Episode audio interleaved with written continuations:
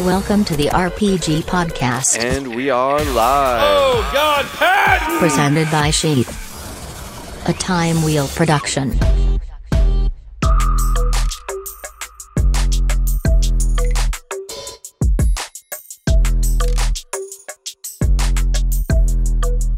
Welcome, everyone, to another episode of the Robert Patton Global Podcast. I'm here today with a very special guest, John Prather. Is that Prather? A, Prather. Prather. Yep. I yep. was going to say Prather. E- either way. So, John Prather, you are an, an author and a foster. Are you, do you do foster care or Fos- did you adopt? Yes. Uh, both. I'm a foster parent. I've adopted. Uh, yes, I'm an author. Done some fitness modeling. So uh, yeah. started out uh, as a foster parent and then ended up adopting. Uh, you know, I'm sure we'll get into it, but ended up adopting uh, a couple of my kids. So yeah. Yes. So it starts off because I'm actually interested in foster parenting, you know, with the intent to adopt. And when I was reading about you and I saw that, I, I wanted to ask you about that. I, but maybe we can start a little bit before that. Yeah. Because, you know, you're you're from Memphis, Tennessee, yes. but and you're you now live in, you know, Southern California. Uh-huh. And so can you tell me like how that, like what prompted you to do that and how that's going? Yeah. Uh, you know, it's, it's a, every day's an adventure out here. So it's, it's something, and it's a complete culture shock from uh, Memphis, Tennessee. So I grew up, uh, you know, I was born in Nebraska, a couple of years in Missouri, and then my parents moved to uh, Memphis. And so I'm from a big family. I have seven brothers and sisters. Nice. And so for me, I always, I'd never been to California, never been to Los Angeles, but I grew up always saying, I'm going to move to L A. I'm going to move to L A. To me, it was like the land of opportunity. I was going to move to the West Coast. I was going to Los Angeles and just, you know, I've always been kind of a dreamer and wanted to try things. And so I always said I was going to. It took me longer to earn up enough money. And, you know, uh, my dad is kind of, he, he uh, got cancer. And so I had to stick around a little bit for that. So I got out to Los Angeles much later than I intended on. I was about uh, twenty-eight when I moved out here. And so, but I'm one of those people, I had no, really no experience. I didn't know anything about any area of town. I just put a bunch of clothes, boxes of clothes in the back of my truck and I started driving. And I came out here with no house, no job, no prospects, no nothing. I really, I'm surprised I made it because I'm one of those people that my plan was to do it. And if it hadn't been for just sheer just willpower and determination, I would have been on the first bu- uh, bus back home. So it really is, it's it's surprising that I was able to uh, kind of uh, stick it out and survive, but uh, you kind of got to want to do that if, if you want to make it in Los Angeles, I feel you, like. You were by yourself at the, at the time? Yeah, I was, you know, I left, everyone thought I was crazy because I, you know, I left a, a job with a salary and a future and all that type of stuff and just uh, quit and came out here by myself, uh, you know, found a roommate situation and uh, did that for a little while. You know, I eventually, a couple of years later, met my uh, now wife. Uh, but yes, you know, I came out here not knowing anything about anything or anyone. And it was it was a, a steep learning curve coming from Tennessee to move to Los Angeles. It really was. You just had a dream. Yeah. You know, and like, do you believe in the law of attraction and that type of stuff? What you think yeah, about, absolutely. You bring about? Yeah, I'm a very positive person. I agree. I think that you, you, and, and a good dose of determination, because a lot of things, you know, it's easy to have a dream. I talk about this a lot. It's easy to have a dream, but a goal is different. A dream is easy. Everybody has one of those. Everybody, you know, even where I grew up, everyone from into Tennessee, you know, a lot of people from Memphis, oh, I'm going to move here. I'm going to go do that. I'm going to write a book. I'm going to do this, that, something else. And to me, that's all well and good. You know, L A is a city of dreamers. But having a goal is different. Having a goal has a, it's a dream with legs. It's, it's, you got to get up and do something about it every single day. Yeah. And so having a dream is great, but it's not necessarily good enough. You have to have that determination and that steadfastness to say, I'm going to stick with it no matter how tough it is, no matter how, for me, how lonely I was out here for the first, for the six, first six months, I hated it. I would have moved back at a drop of a hat if I wasn't so determined to stay here. Because it was tough. Everything was three times the price. People, I couldn't understand people. You have like, you know, it's completely different mindset, a completely different attitude. Uh, you know, out here, everybody is, not to paint a really bad picture, but People are looking to move up the ladder any way they can. So it's easy to be fresh off the bus and get kind of run over or taken advantage of. So every day you kind of have to uh, not defend yourself, but build up these walls to be able to stay uh, kind of on your own path and not get used up or get uh, trampled on. But at the same time, you have to kind of keep that hopeful, dreaming, kind, positive spirit going to be able, like you're saying, to attract that. So it's it's kind of a balance you have to walk that can be tough to do sometimes. And that goes not just Los Angeles, but anywhere. You know, the, it's, it's it's it's a big world out there, a lot to explore, but, you know, it takes some determination to go out there and explore it sometimes. Yeah, I mean, I hear that everyone's kind of out for themselves in, in, in L A. I, I grew up in Orange County to an extent, and uh-huh. it... I love the beach. I actually just got back from La Jolla, which is right. Oh, up. Amazing. Yeah, yeah. It's so necessary because I'm living here in the mountains of Colorado where and Ooh, it gets, I, love it. I love it too, but it's been getting dark at four thirty. Yeah. People have been, you know, like going through some sort of seasonal depression or whatever. And I yeah. was just really craving some uh, beach sunsets, and I was able to catch a couple of those while I was out there, and it was so rejuvenating. And and like what you were saying about, to come back to what you were saying about dreams are one thing, but goals are, you know, more definitive, because you can daydream and never do anything mm-hmm. about it. But with goals, you have inspiration, you take action, and you m- make, you know, a step further towards that goal every day. And eventually, in a lot of instances, you reach that goal and then you set new goals. But yeah. um, dreams are fun, and can, you know, you can dream. I want to, I want to get a plane at some point. And maybe not, yeah. I don't necessarily need to own my own plane, but just have access to, you know, like leasing or share, sharing a plane, because I want to be mobile and able to move around the world as I see fit. So that's kind of like a dream uh-huh. slash goal. I've been putting it on my vision board now for the past like five years. And a lot of the stuff that I put on my vision board ha- have come to fruition, but there's, there's some that have not quite, uh, you know, made it there. You, you yeah. Wrote a, uh, how like I not because I want to write a book, but yeah. you actually wrote a book, and you're like, or two, and you're are you're working on your second and third one or something. Uh-huh. Yeah, and that's uh, kind of what you're saying actually, because I, you know, every year I'm not a big resolutions person, because I always feel like resolutions are kind of negative, kind of like you're talking about in the po- power of positivity. But goals, I always feel are positive. So at the beginning of the year, I'll come up with three to five kind of goals that I want to accomplish during the year. And I sometimes hit some of them, sometimes miss them. But, you know, resolutions, I feel like I want to stop smoking. I want to lose weight. I want to, you know, stop doing this, doing that. Goals are, I try and look at the positive side of it. I want to uh, be this generous and give away this much money. I want to write this book, or I want to accomplish this, uh, set this powerlifting record, whatever it is. It's all kind of positive things for me. And the write a book, I was, I grew up, uh, you know, listening to my grandfather's stories. He was a great storyteller, and I could just sit there and listen to him over and over and over again. He's one of my heroes. And I just, he had a way of, uh, of turning a phrase, of making the punchline interesting, no matter how many times I'd heard that same story. So I grew up loved, loving the art of storytelling.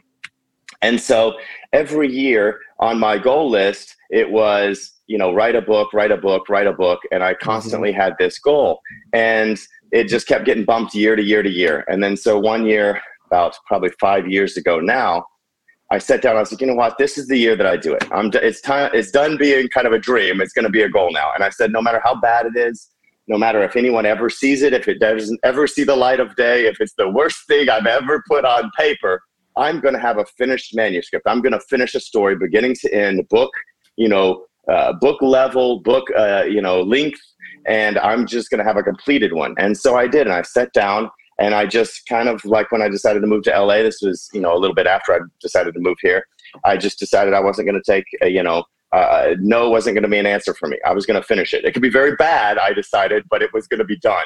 And so I did that. It took about six months, but I, it, it's interesting because that kind of went onto the computer. Well, I didn't own a computer at the time. I had an iPad. So I was sitting there punching in on an Whoa. iPad, which is a lot more work. Yeah. And it was, yeah, it was, it was rough actually. I don't, I was uh, struggling a little bit on the struggle bus when I first moved to L A.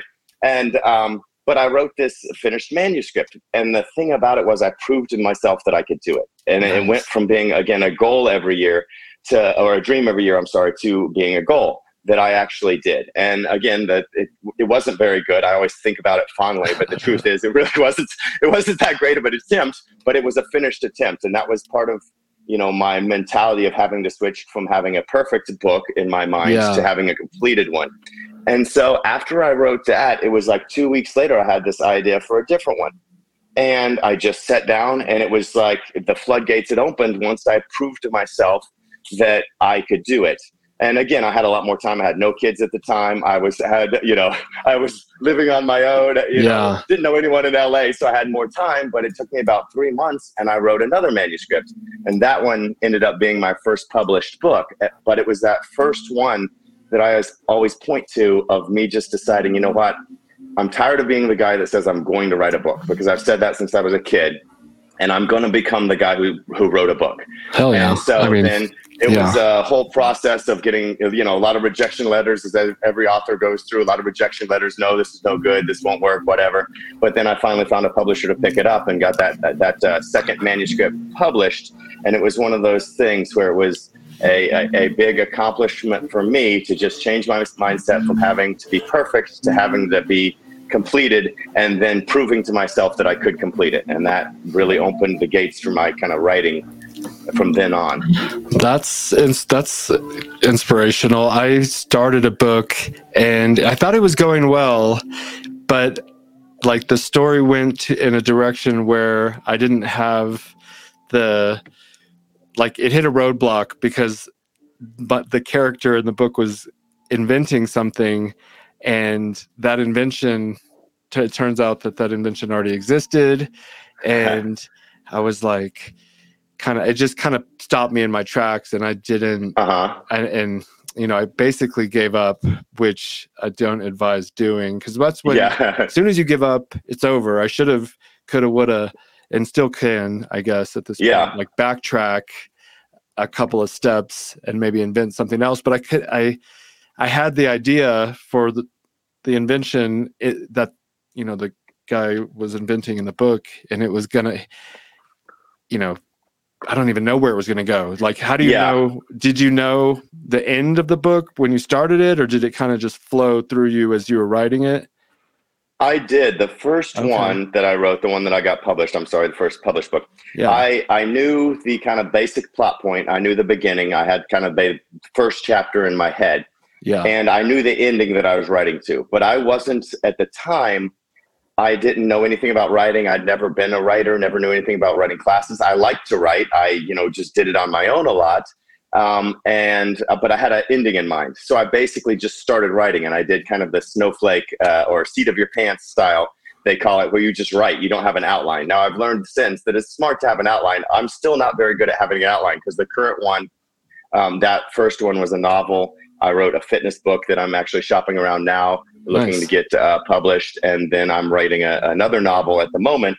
And this one, I don't know the ending to, and I'm going to be as surprised as anyone when it happens, because I know the plot, I know everything that's happening, but I don't know how I'm going to wrap it up. So it sometimes to me, it's, it's, you know, I, I like to get into storytelling mode, and, and I'll almost follow my characters around in my head, which sounds weird. No. Just let them discover it, and then yes. I write it down. So I feel like I'm almost not even a storyteller. I'm a story watcher. Yes. And so sometimes, you know, I'll have a, a something I'll see will strike a chord, and I'll be like, oh, you know what, I'm going to put that in the book. Or a couple of scenes from the first book that I got published uh, were from a dream I had. I woke up and I was like, well, you know, that would fit right in with the book. And mm. so I just changed, you know, I changed the me in the dream to the main character, and, and And, you know, there's a dog in the book, and it, you know, is one of my childhood dogs in the dream. And I just switched it to the dog that's in the book, and it fit perfectly. It, maybe it was my subconscious working on the book while I was sleeping. I believe in stuff like that as well. Absolutely. Um, so it kind of comes in all different ways. But I think, you know, for me, you know, I started with the love of storytelling from my grandfather, but my mom was really big into reading. And so I credit her. She's, you know, I dedicated my first book um, to her, because when I was younger, I didn't like to read, but my mom was like, you have to read. It makes you smarter. It doesn't really matter what you're reading. It just matters that you're reading. And so she would make us read like fifty, a hundred books a year. I mean, she would put so many books. You're a kid and you're like, Mom, it's summertime. I'm trying to play baseball with the boys. Like, I'm not trying to read fifty books. But she insisted. And so wow. by necessity, I got much faster at reading and then became so that I enjoyed reading. And so I would read just on my own. I would read a hundred, a hundred fifty books a year and wow. just kind of flying through them. I learned to read pretty quickly. And it's funny because then when I wrote the book and I finally decided, listen, I'm going to sit down and I'm going to write this. And I know the beginning and I know the ending and I don't know anything in the middle. And then after I kind of shopped it around and whatever and finally found a publisher and got it to an editor and all this type of stuff, it actually fit the kind of outline of a book really, really well. And it, I had never seen an outline of a book before. I didn't know, but just from reading, you know, I'd literally read thousands of books and subconsciously I understood like the plot points and the, you know, the act one, act two, act three. And so I naturally was able to kind of put that out on paper without even knowing that I was doing it in the book, just because I had read so many books. And so it's interesting to me because I credit my mom with, with really making me read and then giving me a, a, a love for reading, because that really helped me in the writing process. Uh, I didn't realize it until later, but then, you know, I got with a publisher and whatnot, and they're like, oh, well, this actually fits the, the perfectly. There's wow. very little to be, you know, there's some editing, but, you know, there's very little overall structural editing to do to it. And I was completely surprised because I had never had one writing class about editing. I didn't know anything about plot points or any of that type of stuff, but it just worked because I had so immersed myself in it for so long. It flowed through you.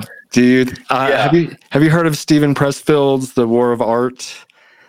Yeah, I have. Yes. Okay. I'm not super familiar, but yes. Well, because he, he talks about the muse and, and you know, just uh-huh. sitting down to write and letting the inspiration, you know, you just sit down, you start writing, and whether it's good or bad, every day mm-hmm. you sit down and you do the work. Uh, were you doing a, writing on a daily basis, or kind of like what yeah. was your method for completing that first book to make sure it got done? I was. And again, I had a lot more, uh, you know, now I have four very young kids. At the time I had none. So I had far more. I thought I didn't have time, but I actually had a lot of time looking back on it. Yeah. But yes, so I had set her aside and I would have two or three hours where I could write. And I, nice. you know, I, I have a process where I'll turn on, you know, uh, kind of a playlist of movie soundtracks that I put on that uh, kind of get me in the mode, and I'll sit mm-hmm. there. And again, like working out for me, it's kind of a discipline where you sit down there. And I decided I was going to sit at the, t- uh, the computer, or iPad in this case. And I said, you know what, I'm sitting here for my two hours today. And if I write two sentences, then that's what it is. And if I write two thousand words, then that's what it is. And some days I would sit there and write a sentence and erase it, and write a sentence and erase it, and sit there and stare at a blank screen. And nice. To me, it was a lot about the discipline of the process of just making myself sit there and making myself learn how to write a book or to finish a book. And so some days it would flow. Some days I'd be sitting there and I'd four hours later, I'd look up and be like, man, I just knocked out four chapters and I think it's flowing pretty good. I don't even want to stop right now. And right. some days you're like waiting for that alarm to go off and be like, okay, two hours and I got three words done. So let's uh. try again tomorrow. And so for me, that was the process. Now, you know, then I had some kids, you know, getting into the foster care and adoptive, and then had some biological kids, had a lot of kids in a very short period. So my time went from having, you know, some free time to nothing, less than nothing. And so I had to, my writing took a hit because I had to try and figure out how to change my process, because I kept waiting until, for me in my head, I was like, okay, I need to have this kind of two hours where I can kind of get in that mindset. I can put myself into this world, because that's what I would do. And like I said before, kind of follow these characters around and just observe them. And then I realized, you know what, with four kids running around, I'm up interrupted too often. Exactly. I don't have two hours to set aside to get into the mindset of writing. And I had to change my mindset to say, okay, John, you know, you're you're you're smart enough and disciplined enough to be able to figure out a new method, because the old method, you keep waiting for it to come back so you can write another book, and it's not coming back. It's gone for probably eighteen years. And so I said, okay, I need to be able to, at the drop, instead of take twenty minute process of turning on my music and getting into it and reading a couple chapters and and going back on what I wrote and get the blood flowing and get the mindset flowing, I said, you got to be able to sit down and write twenty. If you have twenty minutes, if you have fifteen minutes, you know, if you have five minutes, you have to be able to be able to sit down and deliver in five minutes or deliver in fifteen minutes. So it took some work again, because it was like relearning a whole process again for me, where again, when I had a couple hours at first, you know, it take a long time to get the juices flowing. And then it gets shorter period, shorter period, shorter period as I got better at it. And then I had to start over again and be like, I've got to narrow that window down to like sixty seconds. I got to be able to sit down and say, okay, let me crank out. I got time for two hundred words. Let me crank out two hundred words in the next fifteen minutes before the kids get up or before this happens, whatever. And so I had to change my process a little bit. So with the last, you know, year, year or two, I've started really writing prolifically again, because I kind of had to develop that same mindset I had before. It doesn't have to be good. It has to be done. There's a famous uh, author, and I don't even know who it is, but you hear this quote quite a bit about, I can fix a, a, a bad page, but I can't fix a blank page. And I kind of had to get in that mentality of, I can go back and fix a bad page, but a blank page, there's no fixing that. And so I had to change my mindset of it once I had kids and almost develop a new routine where I said, okay, how do I sit down and immediately get myself into the into the writing mindset? And so my process was one thing, and I've had to develop a new process, you know, kind of in my more recent uh, time. Well, I, and I'm thinking, you know, you might be in the midst of maybe some family time or something's happening, and you might have an inspirational thought and you're like, oh, I need to go write this down. Yeah. I'm assuming that has happened, or, you know, yeah. And it, go ahead. A- absolutely. Yeah. And it used to be, you know, uh, I was, when I first started writing and decided I was going to do that first manuscript, I was uh, single, and shortly thereafter I met my wife, and we weren't married yet, but we would spend some time together, and sometimes we'd be out to eat or something like that. And I'd be sitting there, and she could tell that I was like gone, because my mind went to that place, and suddenly I was following this character around in my head, and I was like, oh, that's what they do next. Oh, that's, oh. that's interesting. Okay, let me. And so I would then go and like run to my room or whatever, or go put, you know, grab the iPad and try and write it up really quickly. I've had to now learn, because it, you know, inspiration will strike at any time. I've had to now learn how to kind of bullet point that, so I can say, okay, I can pick up my phone, and in my notes app, I punch out like, okay, I, I got this whole scene in my head suddenly. I don't want to lose it, but I don't yes. have time, because I got, you know, my son's climbing on my head, my daughter's pulling on my arm, my other daughter's asking for a glass of milk, whatever it is. I've got to be able to just punch out, you know, again, developing this new process, I have to punch out a few things that will remind me of what I'm doing, so that later when I have a, a time, or I'm an early riser, I find that I call them found hours. You know, once you stop having free hours, you got to have found hours where you find time to do things. And so for me, one of the big one is I have to just get up earlier than I normally would. What time do you get up? Sleep less. Uh, usually about three to four in the morning, every morning. Whoa. So, yeah. What time do you go to sleep at night? Um, you know, between, uh, usually I try and be in bed ten, eleven P M, something like that. Yikes. You know, I've usually, I've always been able to function on, you know, less sleep than I think most people normally do. Okay. If I get four to five hours, so long as they're consistent yes, uh, in a row, then I'm fine. Like five hours to me, I could survive on five hours a night. My big problem was having a lot of young kids, and we had, you know, we had four kids within two years. It was interrupted sleep. So it would be like four hours, but it would be like one hour. And then I was up for thirty minutes, and then another thirty minutes. And then I would be up for another thirty minutes. Then I would sleep for two hours. And then I'd be up. And it was really kind of hodgepodge sleep, which was one of the problems of me trying to still stay, you know, in the mindset of being able to get up at three or four A M, I would be exhausted wow. as opposed to sleeping for four or five hours in a row. I would be just fine. Wow. Yeah. My, my problem ever since I got out of the army, I don't know what happened, because I used to sleep through the night like a normal person, but I wake up anywhere from like four to eight times a night. And mm-hmm. I, but I, I typically, I'll just get up, walk, you know, around the house for a few minutes. I just, I don't know if I get, I'm restless or yeah, I don't know why I don't, I could not stay asleep for more than like three or four hours. If I, like you just said, if I actually stayed asleep for three or four hours straight, which and and right, I was like right around four A M, because I've by four A M I've woken up like three or four times, and mm-hmm. then but and I if I when I get up and I see the clock is four, okay, I'm like okay, now when I go to bed, I know I'm gonna sleep till about seven, and yeah, so, and those and that is like the my like. sequential sleep time where I know it's it's gonna I'm gonna sleep straight through. And I, I've been having the wildest dreams, and I've been writing them down, and I, I don't know that it would materialize into a book or anything, but actually I was writing in my journal t- this afternoon and this morning. It was kind of vague, because sometimes, you know, you remember dreams pretty vividly uh-huh. and then other times they're kind of foggy or just not as vivid. And this one, unfortunately, was not quite so clear, but I do recall, or I was describing it kind of like as a movie set in a movie theme, because I was like in an apartment and then someone came to the door and then I was being chased. And then I was like, then I was literally in my dream in a movie set, and there was some big crash that occurred, like a fire truck ran um, into the ledge on the top of a, a parking garage. And my wife was standing right next to me, and like she pulled something, and nothing, I didn't feel anything, but she, like she pulled something uh-huh. out of my neck, because there had been like a piece of shrapnel that was like s- stuck in my neck, and it ended up being like a computer chip. It was really weird, but she pulled it out, and it didn't, I didn't like die. There was no blood even. It was, you know, how dreams are very strange. Uh-huh. Yeah.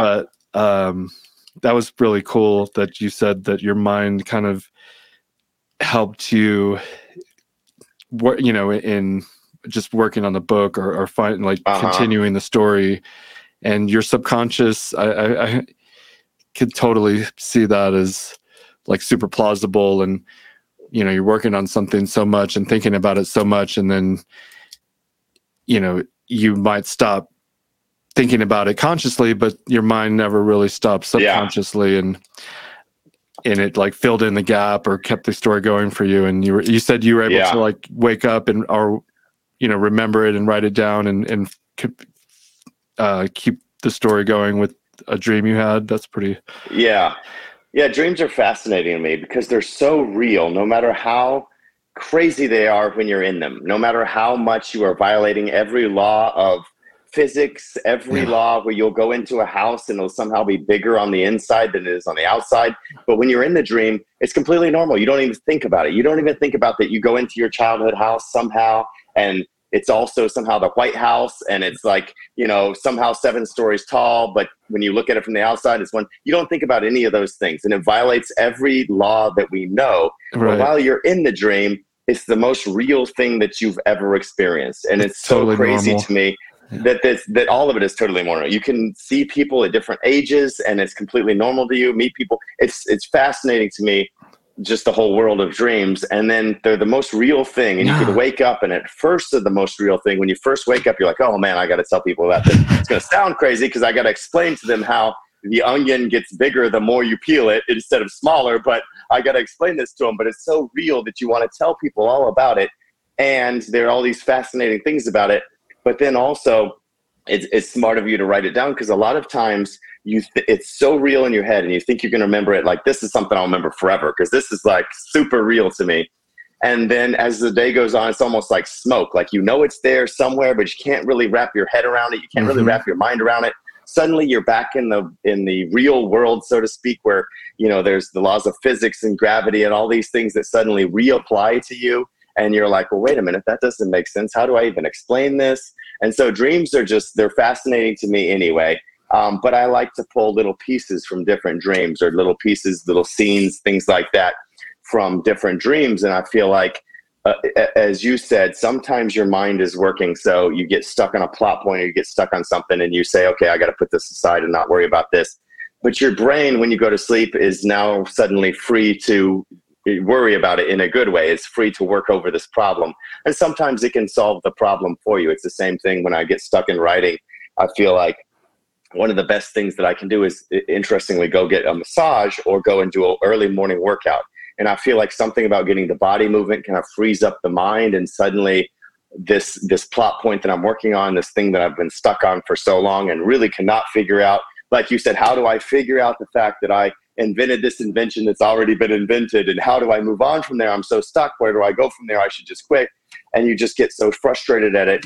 And for me, doing like a really early morning four a.m. workout or something, which I often have to do, or, or you know, maybe an afternoon massage, it gets somehow breaks everything free. And suddenly I'm like, oh, okay, well, I, you know, I can go this way with it, or I can redo this, or I can change that. And it helps break that free, which is, I think, as a writer, to me, the, the you know, life is, I'm obviously very into fitness, doing the fitness modeling and stuff. Yeah, it's, it's intertwined. People try and keep it as like, it's either a mental thing. You got the people who are like, oh, it's all about, you know, you do all mental stuff. It's all professors at universities and learning about this and that and all about this, and they don't work out at all and they have nothing to do with their physical life, or you have all the, you know, super jocks who, gym rats who've never read a book in their life, but they're, you know, yoked and jacked. And, and to me, I don't understand the, uh, the dichotomy. I don't understand the difference between why you wouldn't, you know, I joke sometimes, like, you can literally read a book while you're on a, on a treadmill, on a cross trainer. Like, you can do both at the same time. Why does it have to be one or the other for so many people?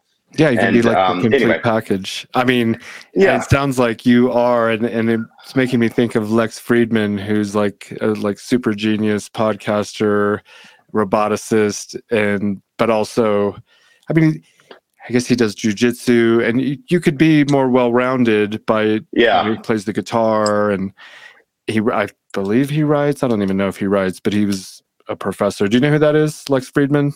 Uh, no, I yeah. don't. It's I okay. Don't. No. He's just like a podcaster, yeah. and he's been on. I'll have to look like, him up. Wrote. He's very inspirational. I like him, and yeah, he's a. I'm. I listen to a lot of podcasts. I've just started reading more and writing, and I'm just. I don't know. The writing came from a place of almost like despair or something. I was just like, my uh-huh. thoughts were getting, I was mentioning like the seasonal depression at the beginning and having to go to uh-huh. California to the beach. And when I went to California to the beach, I was, I was walking along the beach, and I, and, um, I had, I had actually, you know how they'll have like a notepad and a pen in the, at the bedside table or something at a hotel uh-huh. room. Yeah. Well, they, well, they don't have those anymore, by the way. Yeah. Typically. Oh. Oh, did COVID get them or what? Man, no, I just think good. They're just probably reducing expenses, or at yeah. least at the hotel yeah. I was at, which was a pretty fancy hotel. Um, but I took one of their little brochures and turned it inside out, and I put it in my pocket, and I took a pen. I had brought a pen, and I was, but so because I wanted to just like write down my thoughts mm-hmm. to clarify like what is going on in there. You can.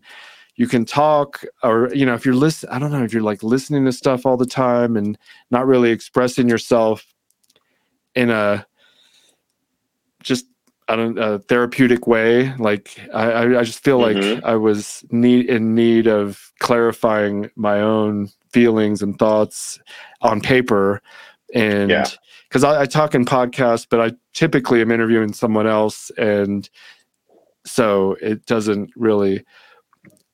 You know, I'm not really expressing myself too much, although sometimes I talk a little bit more than I should when I'm interviewing someone. And I was going to therapy, but my therapist said that I was good, which I had been going to him for quite a few years. And, in, you know, like two years ago, he was like, you're good. And I was in a really good place, and I have mm-hmm. been, but something along the way happened.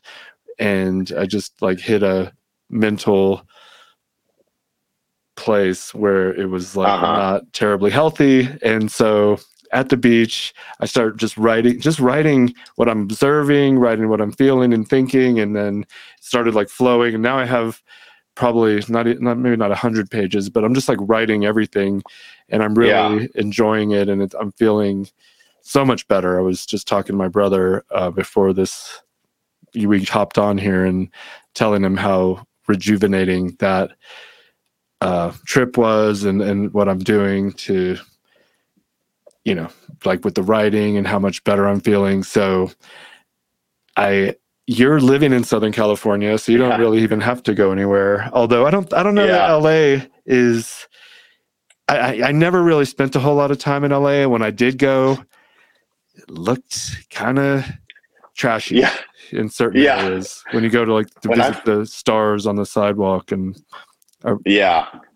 When I first moved here, I was, you know, again, I'd spent three days driving in my truck. I was exhausted. I was, you know, lonely and sad from leaving, you know, twenty-eight years, a big family, all my friends, wow. you know, went to college in Memphis, everything. So I was in a really bad mental state. And again, I, I didn't know anything about California. I had never been here. I came here one time for a couple of days, just flew out here to kind of investigate before I came. Smart. And uh, didn't know anything, didn't know anything about anything. Even when I got here for that trip for like two days, I just rented a car and drove around. And I looked, you know, it's back even before G P S. So I had just gone on like Yahoo Maps or something and printed off like, this is cheap apartments type of thing. And I would just drive to them. So I didn't even know the difference between like Beverly Hills or Santa Monica, or like, I really was so such a rookie. It was so bad. Surprised I survived. And so I went and looked at like, you know, studio apartments, because, you know, my mindset was like this price range. And so I'd go yes. look at studio apartments that were still twice that, by the way, but they would be like three hundred square feet in like Koreatown and Inglewood. And when I remember when I first drove out here, I was driving down the one oh one and I got into Hollywood and I was like, oh man, this does not look like anything I've seen on T V. This looks really bad. This is horrible. It's like graffiti everywhere and trash all over the place. Right. And it was, it was not the dream that they sold me of Hollywood when I would watch in television. Right. And it wasn't so, Beverly again, Hills I, nine oh two one oh. It was not. Yeah. You find out later when you're driving down Beverly Hills and they got the wide streets with the palm trees and not a, not a piece of litter bubble gum to be found within miles.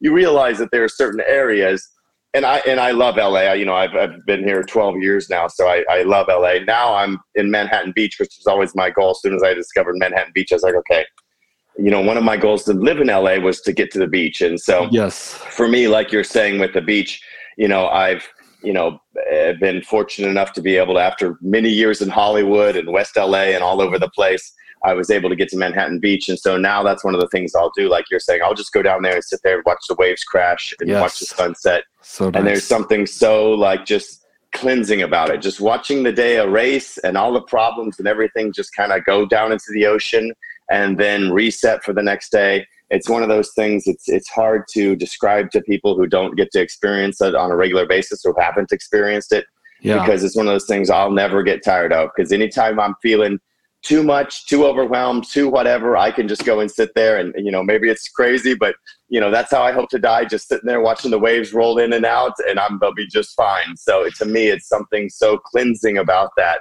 And then, like you're saying, watching the sun the sun fall into the ocean and just the colors and the different, you know, God gives you a whole new one every single night, every single time. It's completely different from the last, you know, however many you've seen. And it's just unbelievable to me, but it's a great cleanser. It's a great, uh, you know, a reset for me, um, that I feel like you have to find those type of things in L A and in life in general. You have to find those things that you can kind of anchor yourself to, that will reset you, that will ground you, ground that will you. bring yeah. you back, that will that will cleanse you, all those type of things, whatever it is. Because, you know, not just L A, but, you know, the world in general, it's it can be a rat race. And so you got to find those things that can kind of bring you back to a to a good place, whatever that is for, for each person. You know, my mom, yeah. is, you know, she, she grew up on a farm. So for her, it's like horses, animals, whatever, that type of stuff. So whatever yes. it is for whatever person, yeah. that's, you got to kind of find that. And so in L A, I think it's a really big deal to do that. I know. I j- also just joined a jiu-jitsu gym, which I had been on and off jo- uh, in gyms since my twenties. So the last like twenty-four years doing jiu-jitsu, and it's so like what we, all those words you were saying, grounding, cleansing, rejuvenating. It's fun. I love it. And I literally went to my first class since before COVID um, last night. And I, I was like, oh, I fucking needed this so bad. yeah. This yeah. is so fun. Uh-huh. And I feel, and I'm going back tomorrow. I called a lady and told her, I was like, this is, I'm joining. I didn't ask how much it was. I'm sure it's going to yeah. be a couple hundred bucks, but yeah, you know, it's not anything in comparison to, you know, like, uh, yeah, absolutely. Just, if you need it, the cost is not really a factor, at least not in this, in this case yeah. for me. But fitness is a big deal for you and as well. Like, and mm-hmm. so you were saying, you get up early in the morning, but like otherwise sometimes to fit it in, like how, how, how uh-huh. else, how do you like fit that into your day with everything else you have going on? It's always been for me kind of a non-negotiable. It's funny because, you know, I got into it, you know, I credit my dad with my fitness. You know, he always worked out back in the, you know, I grew up in the eighties and nineties. This is back in Memphis. And my dad was, he always worked out. He had a home gym in the garage, and he, you know, he and a buddy welded together a bunch of equipment, and it was one of those things he did on a consistent basis. And so I grew up kind of thinking that was normal, and I didn't realize that he was actually the weirdo in the neighborhood at the time. People didn't have home gyms. They especially, maybe a Bowflex, they did not have like a squat rack, a power rack, a lat pull down, a bench press. And so he'd be out there with his, you know, nineteen seventies, nineteen eighties headband and short shorts on, doing squats and deadlifts and all this kind of stuff. And I grew up just watching that, thinking it was normal.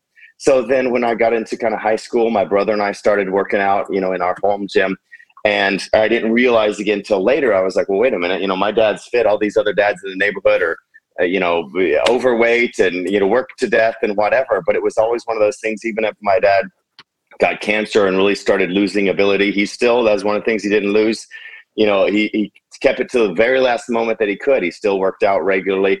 And so for me, I grew up, you know, kind of that being a normal thing. So when I started doing, I started working out consistently when I was probably about sixteen years old or so. And it just became a habit for me. Again, it was one of those things that grounded me. It was one of those things for me. It was a discipline thing. I could have a bad workout. That was fine, but I couldn't miss a workout. And so wow. I yeah. could have a short workout. I could have a crappy workout. I could have whatever. Are you talking every day? Very, every day. I would work out five days a week. I've worked out for the last twenty, probably twenty-three, four years, five days a week okay. consistently. And, you know, occasionally in there, I would, I would go on vacation and, and plan a week off. I used to plan a one week off every year. But yes, four to five days a week consistently, okay. Okay. that became kind of a staple for me. And again, they didn't always have to be all out workouts, but they were a regular thing. And, uh, you know, I started out in my dad's garage gym, me, my older brother, and then a friend of ours. And we'd just bang around kind of learning how to do things on our own, you know, put up some pictures of Arnold on the wall Hell and yeah. some quotes and just like go out there and bang around not knowing what we were doing. And it was funny because of my dad, people always ask, well, like, did your dad, because he worked out all the time, did he make you work out or ask you to work out or insist? Never once. I don't remember him ever even, you know, saying you should work out every day. But it was just one of those things, me seeing him, you know, sweat and work hard and, you know, overcome obstacles and push through tough reps. And I would go out there and spot him and see him fail on a bench press, but get back up and do another bench wow. press. And that somehow stuck with me. He set so a good example. I always just... He, just, he did. And it wasn't yeah. ever by anything. He was a quiet guy. It wasn't there by anything he ever told us to do. It was just by watching him do it that it became kind of a thing for me. So, um, so I did that consistently through, you know, beginning in high school, college. I remember when I went to my first, first big gym, it was a World Gym. And I was like, well, my goodness, this is a whole new world here. There's equipment everywhere. There's a whole big world. And I, so I, then I really got into the fitness thing, became a trainer, and it kind of became life for me. I moved out to L A and was fortunate to book some, some fitness modeling jobs. And so I got, uh, you know, kind of lucky at first and did a couple, did Muscle and Fitness and Men's Health Ooh, and G Q cool. magazine. And so wow, it was nice. really was big deal you. for me. Yeah, it was a really big deal for me to be able to be on the cover of some of the magazines that my, I grew up with my dad reading or dad seeing, and they were around. My dad would see these, you know, Arnold and these other bodybuilders or whatever. And, you know, he'd kind of read these magazines. And so it was a really big deal for me to then wow. move to L A and be able to be on that. It was kind of a big, big moment for me. And so was he able to see that? Time, he, no, he, he passed oh. away. He I'm saw sorry. my first one. Uh, okay. Yeah. Thank you. Yeah. He saw, you know, I had shot my first one, but then yeah, he passed away shortly thereafter. Mm. So he didn't get to see kind of all the stuff that I had done, which is, well, at least he saw you know, it was very one. nice. Yeah. And my mom was always like, well, you know, to your dad, when you said you were going to do something, you're, you know, it's always been kind of my mindset. When I say I'm going to do something, it may save some time, but I'm going to do it. Like writing a book or, you know, adopting kids. It's one of those things, even when I was young, I was like, I'm going to adopt kids. I'm going to, that's what I'm going to do. And so my mom told me one time, which was, you know, meant a lot to me. She was like, you know, you know, when you moved out to L A and you told your dad you're going to do these things, to him, it was kind of already done. So he didn't get to see all of it, but he already kind of in his head, it was already done. So he saw it kind of in spirit because, you know, for him, John said he was going to do it. And John has that kind of uh, just don't take no for an answer, you know, willpower to go and see it done. So it That's meant beautiful. a lot to me because it was kind of sad for me that my dad didn't get to see, he never got to meet my wife, never got to meet any of my kids, and never got to see any of these things that I accomplished that he really laid the groundwork for, you know, in L A, adopting kids, having, you know, I also have biological kids, having for L A a lot of kids, and especially all at once. You know, my dad had a lot of kids at a time when it really wasn't very popular to have a lot of kids. And so he would have appreciated someone who went out and said, you know what, I don't care about, you know, the money, so to speak. I don't care about what society says about you should be this and that and do something else. You just went out and did it. And kind of that's what he kind of did a little bit. And so, again, I credit him a lot with it. Not that anything he told me, but just by watching him do it, it sunk in like the dreams to my subconscious somehow. So then with the exercise thing, it's interesting because it's kind of comes full circle for me with COVID. You know, all the gyms in L A closed, especially even more than, you know, I feel like some of my family, they hardly even no- noticed COVID was a thing in Tennessee. In L A, it was a very big thing, and everything yeah. closed down. All the gyms closed down overnight. And so... you know, I went from working out at the, you know, the Mecca, Gold's Gym, Venice Beach, Muscle nice. Beach, you know, doing okay. all this kind I've of stuff. There. And then, yeah, it's cool. And it's cool seeing someone kind of, again, you know, I've seen Arnold there, talk to him a little bit, seeing some of the guys. Wow. So it's cool seeing some of these people that my dad kind of, his generation that he kind of looked up to. Um, but suddenly the gym's all closed. And I was like, well, I've got this discipline where I work out five days a week. What do I do? And so, you know, we had a pair of fifteen pound dumbbells. My neighbor had a pair of forty pound dumbbells, and my wife had an old bench that had been sitting outside for at least three or four years because we lived in a really small place. All six of us lived in about nine hundred square feet, but it was close to the beach. I got to watch those sunsets. Yeah. And we didn't even have a garage that fit everything. So we had a parking space, and it was like assigned parking, literally a parking lot, but we had an assigned parking space. So I'd drag all that stuff out there and just do workouts out, and, you know, during COVID in the parking space. And at first it was interesting because I was the weirdo, kind of like my dad was, with his headband and his short shorts, working out back in the eighties and nineties when home fitness was really not a thing. Fitness in general wasn't even a huge thing, but especially having your own thing. And so it was funny, as the pandemic wore on, you would look down the row of, you know, parking spaces, and all the other residents would slowly start to, they'd be like, okay, we better do this too. So at first nice. people would walk along and I'm the weirdo out there. Uh, but I didn't have a lot of weight, so I'd work out. My kids would come out, and I'd be lifting my kids, and they'd jump on my back for push-ups, and I would be doing curls with the kids. They'd get in a bucket, and I'd be lifting them oh and stuff. God. It's funny. And so they started to enjoy it so much, they would be like, well, Dad, when are we working out today? Dad, when are we working out today? So my discipline suddenly, like, I didn't even need it anymore, because my kids would be like, Dad, time to work out. We got to go outside, work out. Let's get our workout. Because to them, it was like horsey rides and spending time with dads and my dad, you know, me. their dad. And, yes. you know, it was one of those things where suddenly they got to, you know, I went from working a whole lot to spending so much more time with them. And so even now, you know, we've moved to a little bit bigger place here in Manhattan Beach, got a garage, and I built the home gym here, and I haven't been back out to a regular gym. It's been so nice because still my kids will come and work out with me, you know, and I feel like now I'm getting the opportunity to, to, to give the, my kids what my dad gave me, which was the opportunity to watch their dad, you know, try hard, fail, get back up after he fails, try a lift, sweat. You know, um, someone told me this one time, he's like, you know, kids, they get to see often their parent go to the gym, and they see them, you know, go to the gym, and they come back and they're all sweaty and tired and grumpy from working out. But they, so they see the end result, but they don't see like the process. And there's something in letting your kids see the process of you trying to lift a weight you can't lift, and failing, and getting back underneath it, and trying again, and sweating, and doing something on a regular basis that doesn't look that comfortable. And that seeps into a kid's, uh, you know, subconscious. And to me, I was like, it, it, it rang a bell that was, you know, very clear, because that was what happened with me watching my dad, like going out to spot him in the garage. And so now it's funny because it's kind of a full circle thing for me. I get to now kind of give that same gift to my kids that I feel like my dad gave to me. And so I've, I've, you know, even now, uh, you know, gyms are open here. L A's back to functioning as normal. And I'm, you know, I still work out at home with my kids, and, you know, work out at the house here, and they still join in for, for curls and horsey ride. They're getting a lot heavier, so it's, it's getting harder the more I do it, because they don't, it's like Milo in the bowl. They don't stop growing, but, but it's been a really great thing for me to kind of have a full circle thing of, of how, what my dad taught me, and then be able to, in a, in a small way for myself, teach my kids some of the same things. That's so beautiful. That's, that's so cool. To I was just thinking about my dad, and he passed before I was able to, but like I just joined the army, and and she didn't exist, and um, I think they would probably both be proud of us, I'm sure, mm-hmm. and what we've accomplished. Yeah. And um, so it, it got me a little choked up there for a second. You talking about that? So the it's. very um, inspirational, and um, that's really cool of you to be carrying that forward and passing that habit on to your kids, so that I'm sure they will carry that on to their kids and so forth. Yeah. Because that's really good. My dad, love you, but he just like yeah. drank, uh, he would drink beers in front of T V and watch like National Geographic and smoke cigarettes, which was cool. And he was, the, he was yeah. great, but you know, that and he didn't, he didn't, a lot of them didn't know any better, I think, at the time. Yeah, exactly. And so you're, that's, you're fortunate to have had such a good example. And my dad was great in his own way, but, uh, yeah, you know, we, we all have our paths.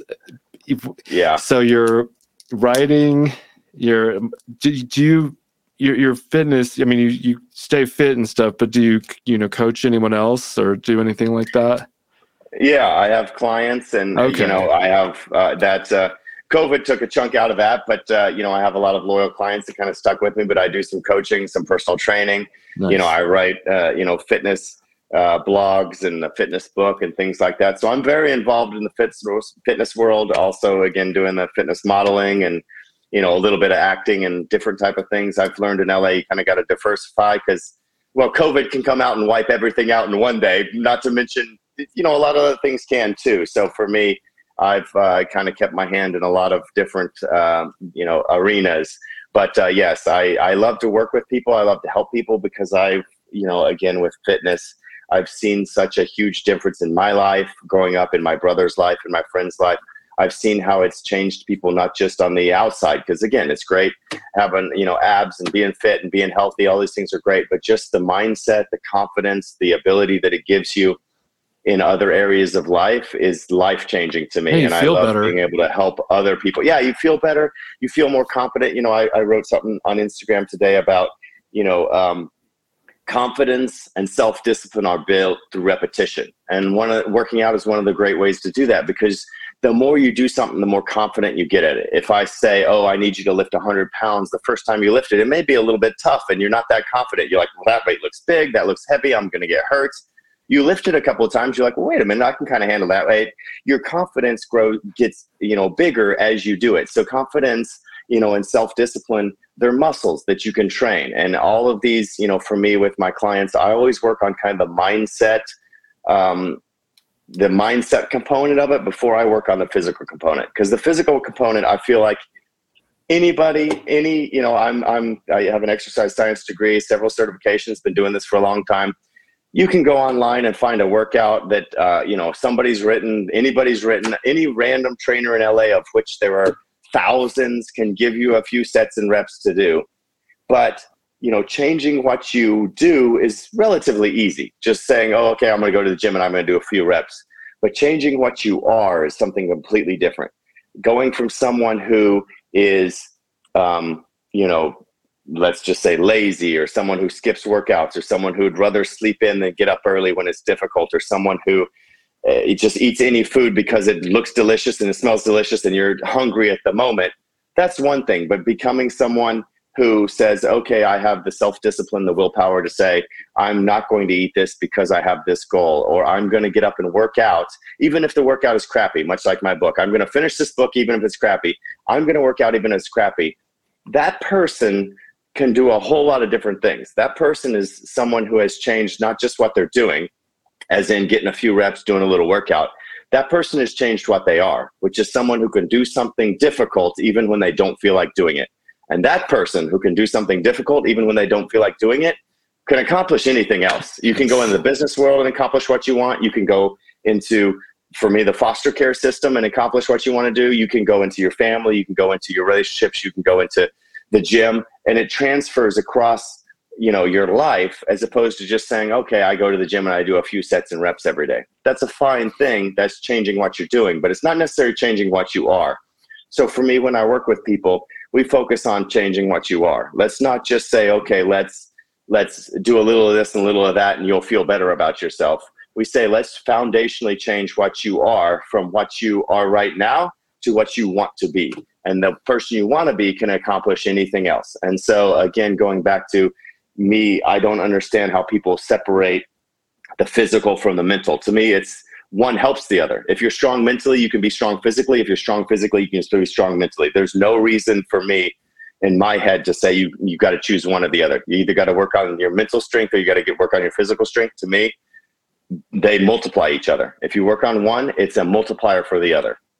Yeah. I mean, if anytime I'm stressed out or hit a mental roadblock, or I go for a run, and a lot, like if I have some problem that I'm dealing with, like with business, I go for a run. And a lot of times, every time the solution comes to me halfway through yeah. the run, and I'm like, okay, too easy. I, you, and if you're ever feeling like stagnant or, you know, like lazy, for instance, and I feel like, again, just going for a run, it builds momentum in mm-hmm. your life, and then you can carry that momentum on in, you know, your business or your work or your whatever you're doing, writing something. I feel like for me, go, you know, fitness has always been a very key component in my mental health, you know? Yeah, absolutely.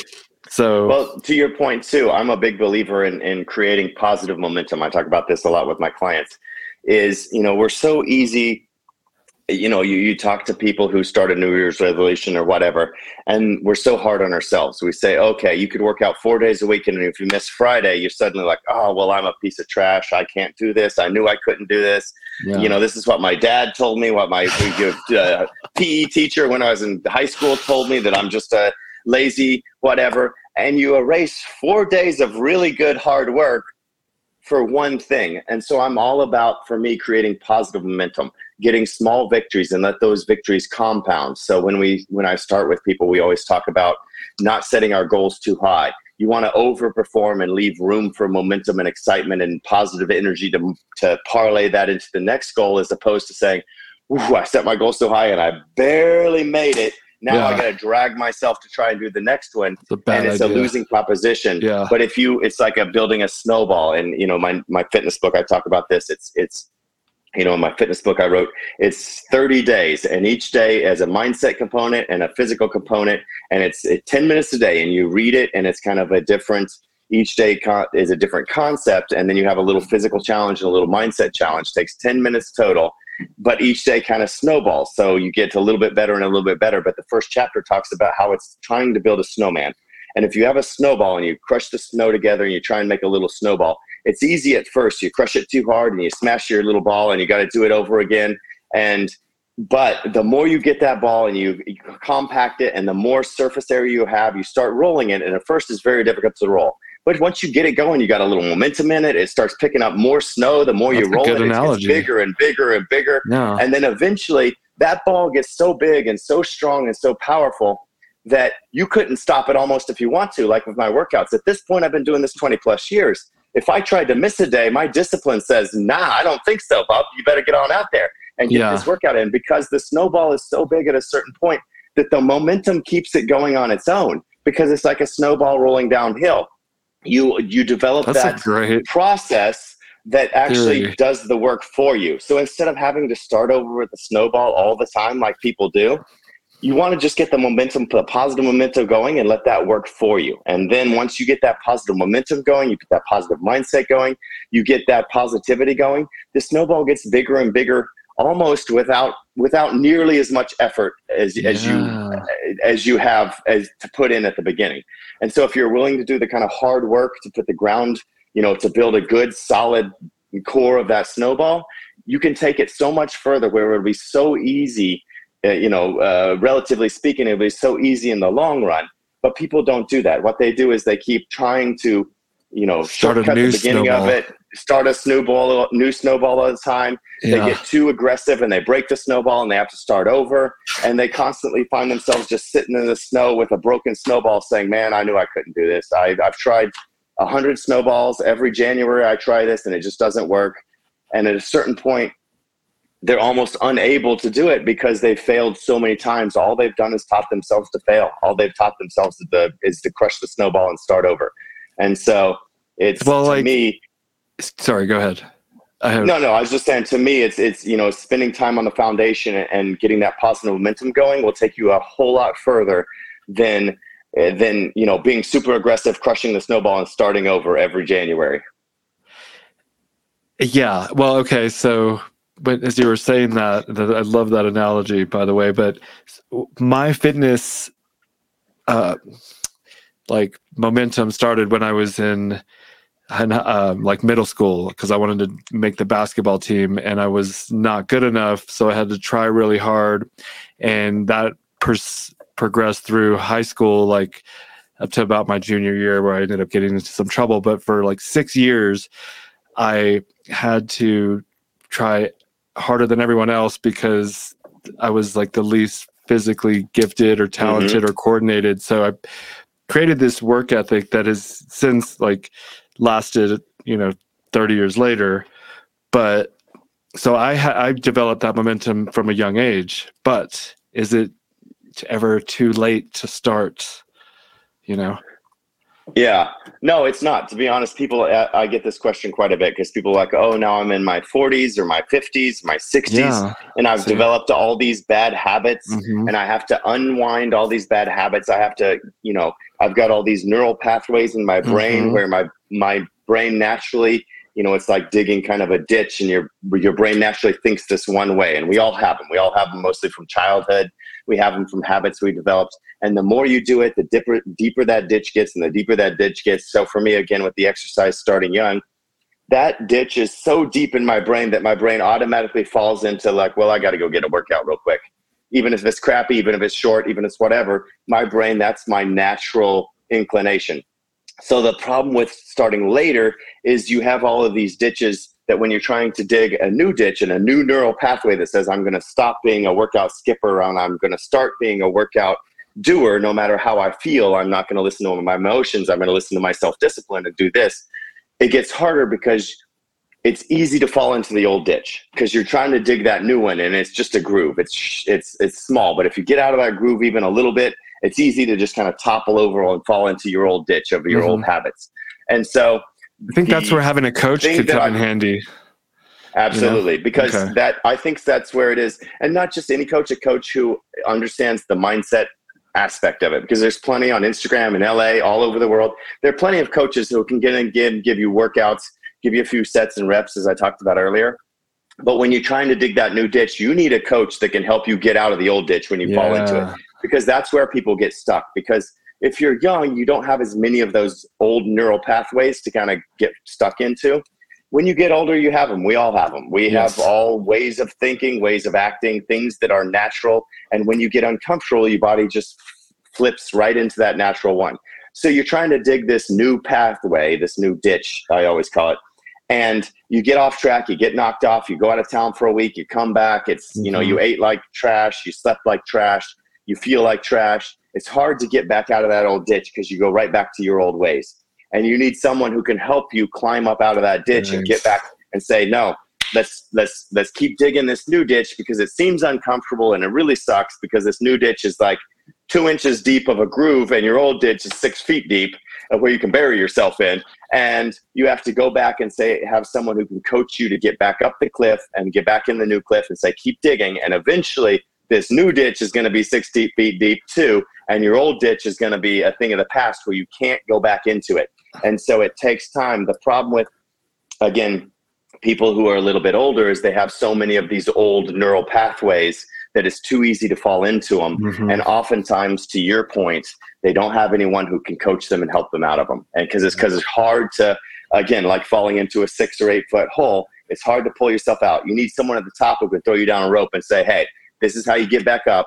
Now let's get back over here and start digging this ditch again. And so that's where it helps, helps having a, a coach who will not just approach things from a physical standpoint, but from yeah. a mental standpoint, because physically you can do this or that and something else, but that's only changing what you're doing.